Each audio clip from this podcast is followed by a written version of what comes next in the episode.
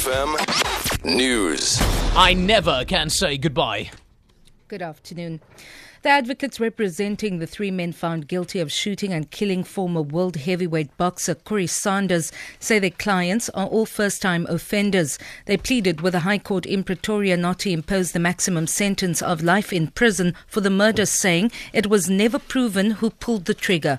State Advocate Matrek Lepondo told the court in aggravation of sentencing that the men came from Zimbabwe to commit crime here in order to support their families and asked for the maximum sentence to be imposed. Posed. Former President Nelson Mandela's longtime prison warder Christo Brandt says Madiba told him to always help others. Brandt was Madiba's prison warder for twelve years at Robben Island. He was speaking this morning at the Grand Parade during the twenty-fifth commemoration of Madiba's release from prison. Brandt says it was a proud moment for him that day when Madiba addressed the masses that had gathered at the parade in Afrikaans. When you stand on this Grand Parade, when you greet the people of Cape Town, the Western Cape, when you speak Afrikaans, was really something touching my heart, because I was helping, struggling that he can write Afrikaans essays, because he, one of his subjects was practical Afrikaans in prison. After four times he failed it, he passed it in his, in his L L B degree.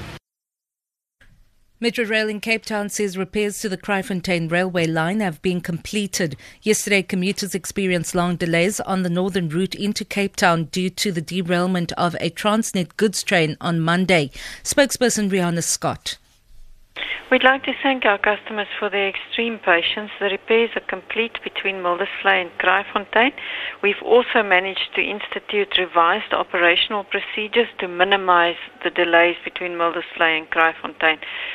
That, of course, excludes the day-to-day incidents of vandalism, which will still continue to be a bugbear.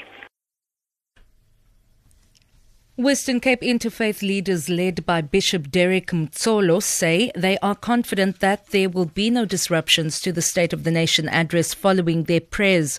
Religious leaders from various church denominations and traditional healers organizations are all gathering in Parliament to pray for the address tomorrow evening. Mercedes Percent reports. Bishop Mzolo believes that today's prayers will naturally ensure the smooth running of the State of the Nation event tomorrow.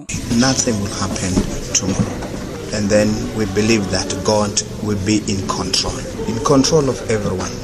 I don't want to mention names, but including everyone tomorrow.